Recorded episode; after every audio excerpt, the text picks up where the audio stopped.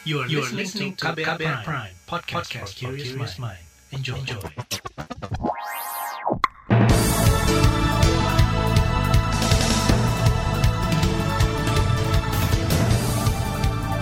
Selamat pagi saudara, senang sekali kami bisa menjumpai Anda kembali melalui program Buletin Pagi edisi Senin 11 Januari 2021 bersama saya Fitri Anggreni. Sejumlah informasi pilihan telah kami siapkan, di antaranya kotak hitam pesawat Sriwijaya Air ditemukan.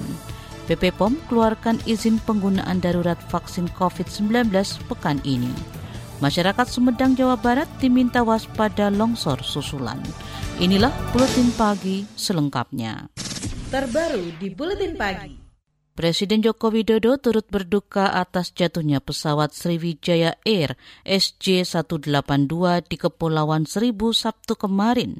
Jokowi memerintahkan jajaran terkait untuk fokus mencari korban dan badan pesawat. Saya atas nama pemerintah dan seluruh masyarakat Indonesia menyampaikan cita yang mendalam atas terjadinya musibah ini dan kemarin sore telah saya perintahkan kepada Menteri Perhubungan, kepada Kepala Basarnas yang dibantu oleh TNI dan Polri untuk segera melakukan operasi pencarian dan pertolongan yang secepat-cepatnya kepada para korban. Presiden Jokowi telah menginstruksikan kepada Komite Nasional Keselamatan Transportasi KNKT untuk menyelidiki insiden jatuhnya pesawat tersebut. Tim SAR gabungan terus mencari korban dan badan pesawat Sriwijaya Air SJ182 yang jatuh di perairan Kepulauan Seribu. Pencarian melibatkan ribuan personel gabungan dari berbagai unsur seperti TNI, Polri, Basarnas, dan relawan. Pencarian dilakukan dengan mengerahkan lebih dari 100 kapal, dibantu dengan helikopter serta peralatan canggih. Kepala Basarnas Bagus Puruhito mengatakan tim telah menemukan belasan puing badan pesawat dan bagian tubuh yang diduga penumpang. Kita telah menemukan beberapa serpihan atau potongan dari pesawat Sriwijaya NCY 182 dan hari ini juga kita juga telah menemukan beberapa bagian dari tubuh manusia yang selanjutnya akan kita kumpulkan dan akan ditindaklanjuti oleh KNKT maupun DPA dari Polri. Tujuh kantong jenazah yang diduga berisi bagian tubuh penumpang Sriwijaya Air telah diserahkan ke RS Polri Kramat Jati kemarin. Pesawat jenis Boeing 737-500 itu mengangkut 62 orang yang terdiri dari 50 penumpang dan 12 kru pesawat. Tujuh penumpang di antaranya anak-anak dan tiga balita. Tim pencarian dan pertolongan atau tim SAR gabungan telah menemukan sinyal dari kotak hitam atau black box pesawat Sriwijaya Air SJ182 yang jatuh di perairan Kepulauan Seribu. Pesawat naas rute Jakarta Pontianak itu jatuh tak lama setelah lepas landas dari Bandara Internasional Soekarno-Hatta. Panglima TNI Hadi Cahyanto mengatakan prajurit TNI bersama tim akan segera menyelam untuk mencari keberadaan kotak hitam itu. Teman-teman dari TNI dan Basarnas termasuk stakeholder TNI dan Polri juga saat ini terus berupaya untuk mendapatkan black box yang posisinya juga diduga kuat adalah posisi black box yang kita cari. Terbukti dua sinyal yang dikeluarkan oleh black box tersebut terus bisa dipantau dan sekarang sudah kita beri marking. Mudah-mudahan dalam waktu yang tidak terlalu lama black box tersebut bisa kita angkat sehingga sebagai bahan KNKT untuk mengetahui penyebab terjadinya kecelakaan tersebut. Panglima TNI Hadi Cahyanto menambahkan saat ini tim gabungan terus mengumpulkan pecahan pesawat yang terserak di lokasi jatuhnya pesawat. Upaya itu antara lain dengan mendatangkan kapal yang memiliki kren atau alat yang dapat mengangkat bagian pesawat yang besar. Hingga kemarin ada belasan potongan besar puing pesawat telah ditemukan. Tim identifikasi korban bencana DVI Polri hingga kemarin telah menerima 21 sampel DNA dan 7 kantong jenazah dari Basarnas. Juru bicara Mabes Polri Rusdi Hartono mengatakan ada lebih dari 300 personil yang akan mengidentifikasi jenazah yang diduga korban Sriwijaya Air di RS Polri Said Sukanto, Kramat Jati, Jakarta Timur. Ratusan personel itu terdiri dari anggota Polri, TNI, Kementerian Kesehatan, dan Perhimpunan Dokter Forensik Indonesia. Proses identifikasi akan dimulai hari ini. Kepolisian akan menyampaikan perkembangan identifikasi setiap pagi dan sore hari. Tim akan melakukan tugas, melakukan identifikasi terhadap kantong-kantong jenazah maupun hal-hal lain yang berhubungan dengan kecelakaan pesawat tersebut. Kami memohon juga kepada keluarga korban tentunya dapat membantu tim DVI ini untuk melaksanakan tugasnya. Para keluarga korban bisa datang ke tempat-tempat yang telah kami persiapkan untuk memberikan data kepada tim DVI. Juru bicara Mabes Polri, Rusdi Hartono menjelaskan, data-data yang diberikan kepada tim DVI bisa berupa dokumen pribadi, kartu keluarga, hingga ijazah korban. Data tersebut merupakan bagian dari antemortem yang nantinya akan dicocokkan dengan identitas jenazah atau postmortem. Rudi mengatakan keluarga korban bisa menghubungi kantor kepolisian terdekat untuk proses penyerahan data tersebut. Manajemen Sriwijaya Air mengklaim pesawat dengan nomor penerbangan SJ182 seri Boeing 737-500 yang jatuh di perairan Kepulauan Seribu dalam keadaan layak terbang. Pesawat itu saat ini sudah berusia 26 tahun. Pesawat buatan perusahaan Amerika yang digunakan Sriwijaya Air tersebut pertama kali mengudara pada 1994. Pesawat ini merupakan generasi pertama yang dinamakan seri klasik. Berikut pernyataan Direktur Utama Sriwijaya Air, Jefferson Irwin Jauwena. Kalau kondisi pesawat, uh, informasi yang saya peroleh juga bahwa kondisi pesawat dalam keadaan sehat. Karena sebelumnya juga sudah terbang uh, ke, ke Pontianak, PP, kemudian ke Pangkal Pinang, baru ini rute kedua ke Pontianaknya. Jadi harusnya tidak ada masalah ya dan uh, dari laporan maintenance juga semuanya lancar. Direktur Utama Sriwijaya Air Jefferson Irwin Jawena mengakui jadwal keberangkatan pesawat sempat tertunda 30 menit. Namun kata dia hal itu karena kondisi cuaca tidak mendukung bukan lantaran kerusakan mesin. Saat ini Sriwijaya Air telah menyiapkan posko di Bandara Soekarno-Hatta, Bandara Supadio Pontianak, dan di kantor Sriwijaya Air untuk pendampingan keluarga korban. Komite Nasional Keselamatan Transportasi KNKT belum dapat menyimpulkan penyebab jatuhnya pesawat Sriwijaya Air SJ182 di perairan Kepulauan Seribu. Ketua KNKT Suryanto Cahyono mengatakan investigasi masih akan dilakukan dengan mengumpulkan data-data di lapangan. KNKT akan menuju ke lokasi mensurvei tempat kejadian. Nanti kita akan memplanning kira-kira peralatan apa yang kita perlukan untuk bisa beroperasi di daerah tersebut. Mungkin itu aja. Kita fokusnya KNKT di masalah pencarian aja. Kepala KNKT Suryanto Cahyono mengaku telah menerima data rekaman percakapan pilot Sriwijaya Air SJ182 dengan pengatur lalu lintas udara Airnav Indonesia. KNKT akan mengkaji data mentah dari radar pergerakan pesawat, termasuk mengidentifikasi beberapa instrumen pesawat seperti GPWS dan radio altimeter hingga alat peluncur darurat. DPR segera panggil Kemenhub bahas jatuhnya pesawat Sriwijaya Air. Informasinya akan hadir usai jeda tetaplah di Buletin Pagi KBR. You're listening to KBR Pride, podcast for curious mind. Enjoy!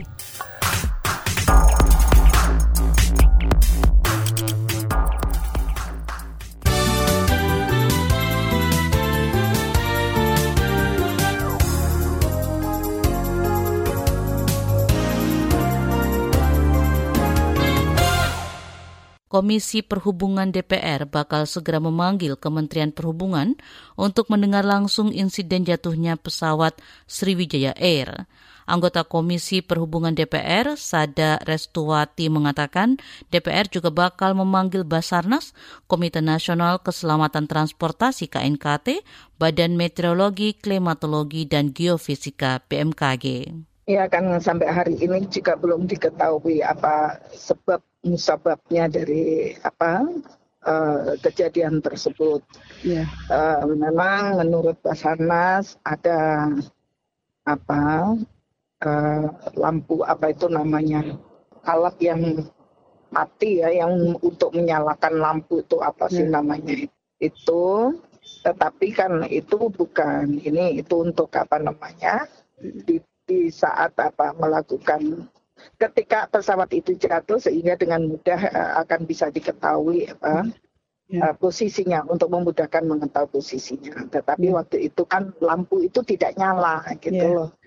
Yeah. Ya itu yang disampaikan oleh Basarnas. Yeah. Akan tetapi uh, penyebab intinya yeah. apakah itu terjadi kerusakan mesin ataukah terjadi yang lainnya hmm. ataukah human error ataukah karena yeah. weathernya yang tidak apa namanya uh, cuacanya yang tidak memungkinkan yeah.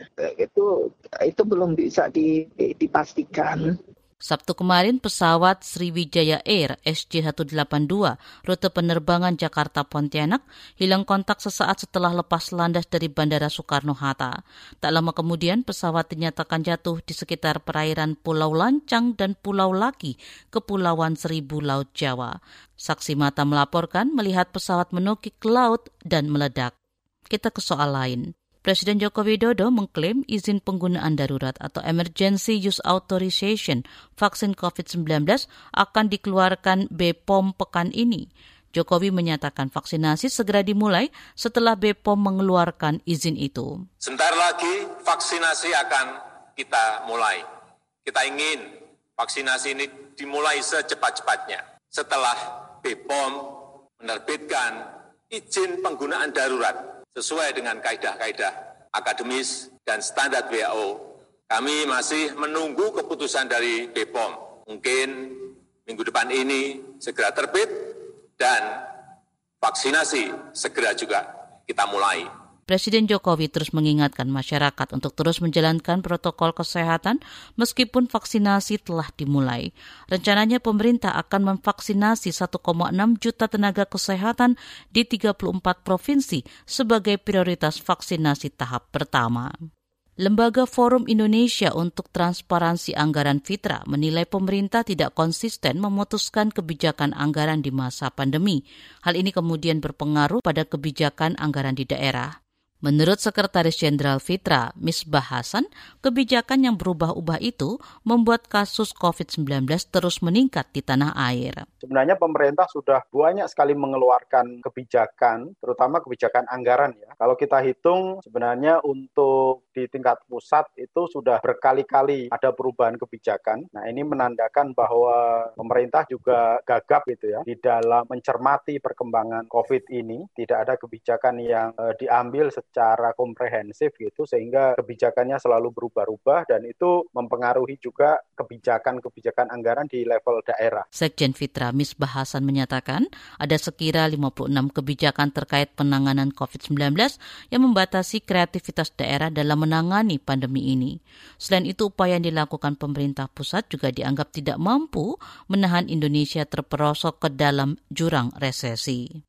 Komisi untuk Orang Hilang dan Korban Tindak Kekerasan Kontras meminta Kapolri baru penerus Idam Aziz tidak lagi menerbitkan diskresi yang sewenang-wenang. Sebab menurut Koordinator Kontras Fatia Maulidianti, Polri di bawah kepemimpinan Idam Aziz kerap menerbitkan keputusan yang sewenang-wenang, mulai dari surat telegram penanganan kejahatan di ruang siber, antisipasi untuk unjuk rasa menolak Omnibus Law, hingga maklumat soal larangan terhadap Front Pembela Islam.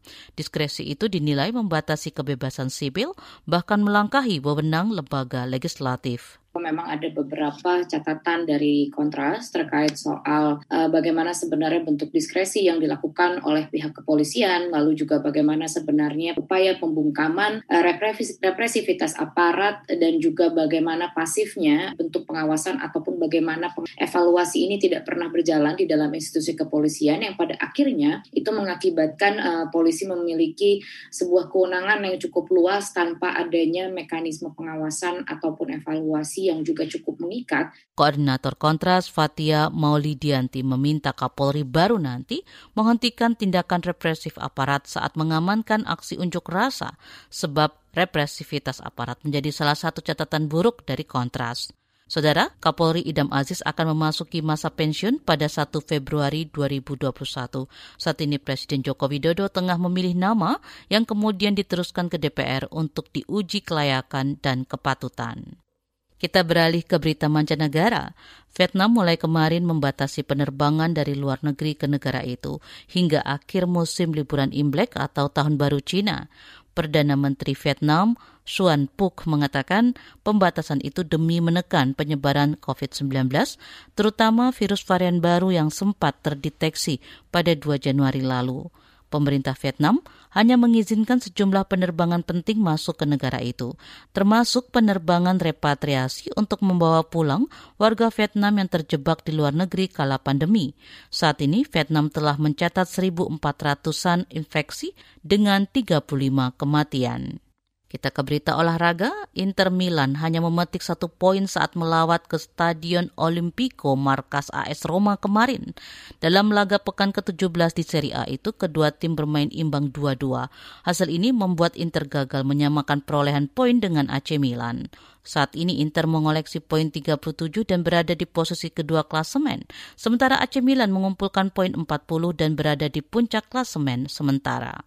Saga KBR tentang kampung adat Liu Mulang, teladan hidup selaras dengan alam, akan segera kami hadirkan. Tetaplah di Buletin Pagi KBR. You're listening to KBR Pride, podcast for curious mind. Enjoy!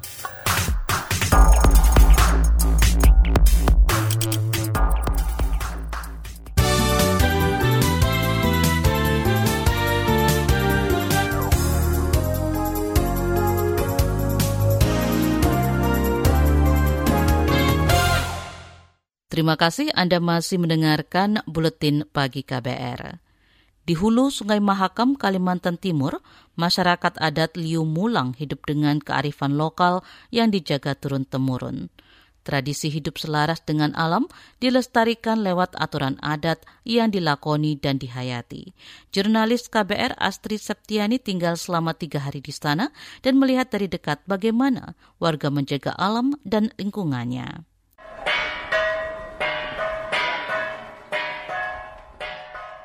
Saya dan jurnalis lain disambut warga begitu sampai di kampung Liumulang yang berada di hulu sungai Mahakam, Kalimantan Timur. Letih dan penat usai menempuh perjalanan berat pada malam sebelumnya seketika sirna. Warga menyematkan gelang di tangan kami bertujuh rombongan dari Jakarta. Tanda bahwa kami adalah saudara mereka. Nah, jadi bukan orang asing lagi, orang ini sudah dianggap jadi keluarga di sini sudah sudah dipasang tanda. Kami lantas bersua dengan kepala kampung Liumulang Hendrikus Helak. Liumulang adalah komunitas adat subsuku Dayak Bahau Busang Umalakwe. Mereka terkenal dengan tradisi hidupnya yang selaras dengan alam. Tak kurang dari 6.000 hektar hutan adat dan tanah pera dikelola hati-hati agar tetap lestari. Tanah pera itu istilah bahasa adat di sini tanah yang kita sayangi, yang tidak boleh diganggu gugat bahkan oleh masyarakat sendiri. Tanah itu hutan berupa hutan tanam tumbuh. Selain hutan adat, warga Liumulang juga punya sungai Danum Usan. Anak sungai Mahakam ini dijaga lewat tradisi turun-temurun. Uh, untuk kawasan sungai Danum Usan saya larang perusahaan itu masuk di wilayah pinggiran sungai karena saya anggap sungai itu sangat penting bagi masyarakat. Ketika itu sudah digarap oleh perusahaan mungkin sungai itu bisa keruh, mempengaruhi habitat-habitat yang ada di sungai termasuk ikan. Hendrikus mengajak kami ke Sungai Danum Usan untuk makan siang bersama. Kami menyeberangi sungai dengan perahu kecil yang disebut ketinting. Satu setengah jam kemudian kami sampai di bantaran sungai yang ramai oleh kesibukan warga menyiapkan hidangan. Kami bertemu ketua adat Liumulang, Gelungding. Ia bercerita bagaimana Sungai Danum Usan dilindungi dengan aturan adat. Ya, kalau kita larang itu yang mereka pungut bawa banyak itu jual di tempat lain. Itu yang kita larang. Ikan di sungai tumbuhan ya kita jaga juga kita lindungi juga tuh masuk di sini udah kita cari anu ya bahan-bahan adatnya itu. Ya kayu-kayu rotan ya di sini juga kita cari. Tidak cari tempat lain lagi Peralatan untuk menangkap ikan pun dibatasi agar ekosistem tetap terjaga. Siapa yang bawa setrum, setrumnya kita cita alat-alatnya. Sudah ada perjanjian itu. Jadi mereka sadar sudah. Tidak berani lagi dia masuk, tidak, tidak pernah izin. Pernah orang datang izin itu mau datang sini cari ikan, tapi jangan belikan saya bilang tuh jangan bawa setrum apa macam racun tidak bisa saya bilang. Bagi yang melanggar, sanksi denda menanti. Tiap pelanggar harus membeli gong sebagaimana diatur dalam kitab adat. Ada gongnya itu, besar nilainya tuh gong. Ada 10 juta itu kalau gong besi itu. Tapi namanya denda kan biar tidak seberapa kan denda namanya sudah. Kita uangkan dia. Kalau tidak ada gong kan uangkan aja. Itu nilainya sudah ada. Sudah. Wilayah adat Tanah Pera menjadi bagian tak terpisahkan dari hidup warga Liumulang.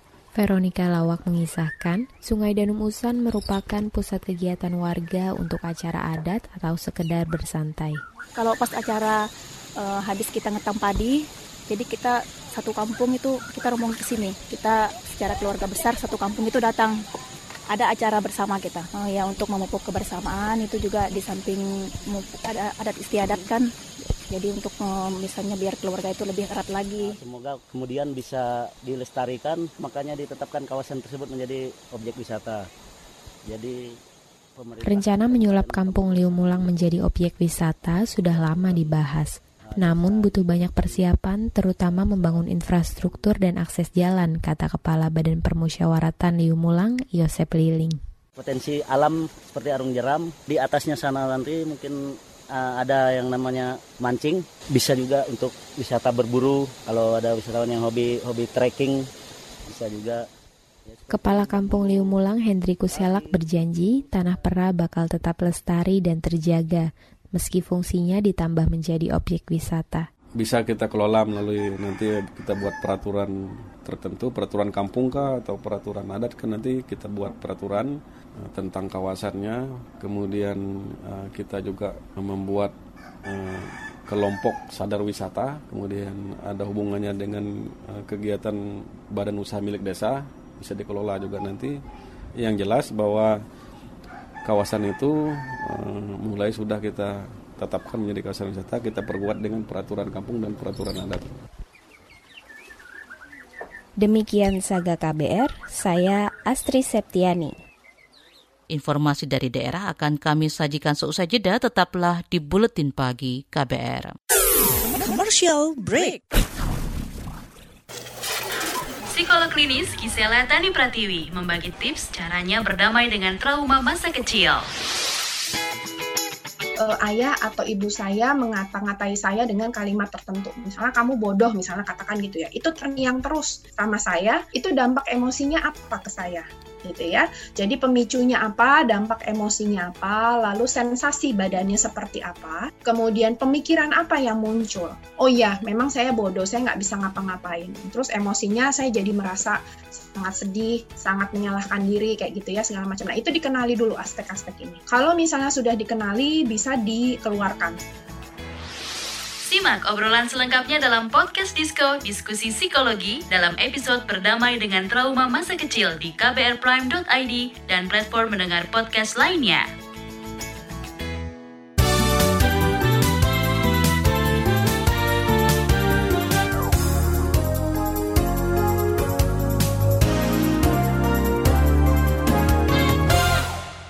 Inilah bagian akhir buletin pagi KBR.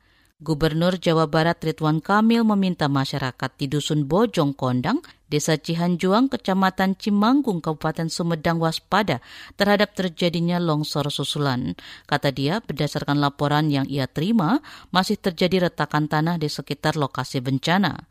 Sabtu kemarin terjadi dua kali longsor di Dusun Bojong Kondang, Sumedang, Jawa Barat. Lokasi longsor kedua berdekatan dengan longsor pertama. BNPB mencatat jumlah korban longsor mencapai 19 jiwa, termasuk dan Ramil Cimanggung dan Kepala Seksi Kedaruratan dan Logistik BPBD Sumedang. Sementara korban hilang mencapai 27 orang. Saat ini semua warga di zona rawan longsor telah dievakuasi ke tempat aman.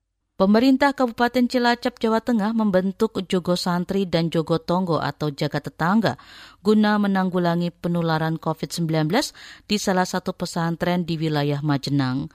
Menurut Kepala Dinas Kesehatan Cilacap, Pramesti Griana Dewi, Jogo Santri dibentuk untuk penanggulangan COVID-19 di internal pesantren, sementara Jogo Tonggo dilakukan untuk antisipasi agar COVID-19 tidak meluas. Yang positif 9 orang.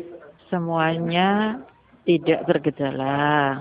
Jadi isolasi mandiri, isolasi di pondok. Di asrama dipisahkan antara yang positif dengan yang negatif. Kemudian ada jogo santri itu ya dan juga dari satgas desa dari satgas kecamatan dari puskesmas Kepala Dinas Kesehatan Cilacap Pramesti Griana Dewi menambahkan saat ini pesantren di Majenang ditutup sementara, sedangkan santri yang positif namun tidak bergejala dirawat di fasilitas isolasi yang disediakan pondok pesantren. Informasi tadi saudara menutup jumpa kita di Buletin Pagi hari ini. Pantau juga informasi terbaru melalui kabar baru, situs kbr.id, Twitter kami di akun @beritaKBR serta podcast di alamat kbrprime.id. Akhirnya, saya Fitri Anggreni bersama kerabat kerja yang bertugas undur diri. Salam.